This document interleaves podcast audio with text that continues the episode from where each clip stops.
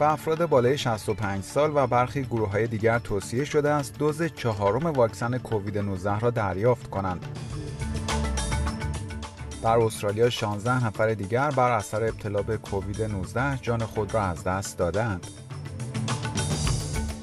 ایالت ساعت استرالیا دوره مربوط به قرنطینه کووید 19 را کاهش خواهد داد و تاریخی را برای لغو الزامات استفاده از ماسک اعلام خواهد کرد. درود بر شما شنوندگان گرامی این پادکست خبری امروز 25 March 2022 رادیو SBS فارسی است که من مهدی قلی زاده اون رو تقدیم حضورتون می‌کنم.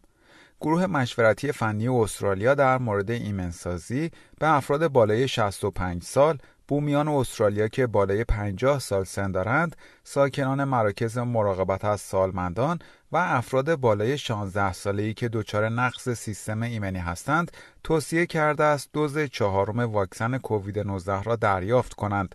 این دوز چهارم از روز چهارم آوریل در داروخانه ها، کلینیک های پزشکان GP و کلینیک های واکسیناسیون به این افراد ارائه خواهد شد.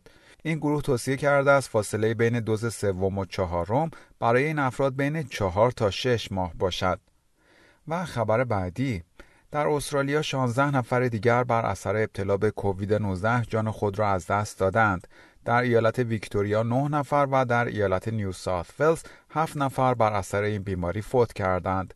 شمار موارد جدید ابتلا به این بیماری در ایالت نیو ساوت ولز 23702 مورد و در ایالت ویکتوریا 9244 نفر بوده است.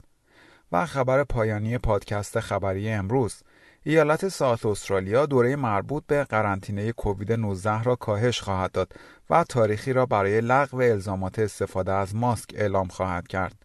به گزارش AAP پیتر کالیناسکاس نخست وزیر جدید این ایالت می‌گوید تا ایستر الزامات مربوط به استفاده از ماسک در اکثر محلها لغو خواهد شد.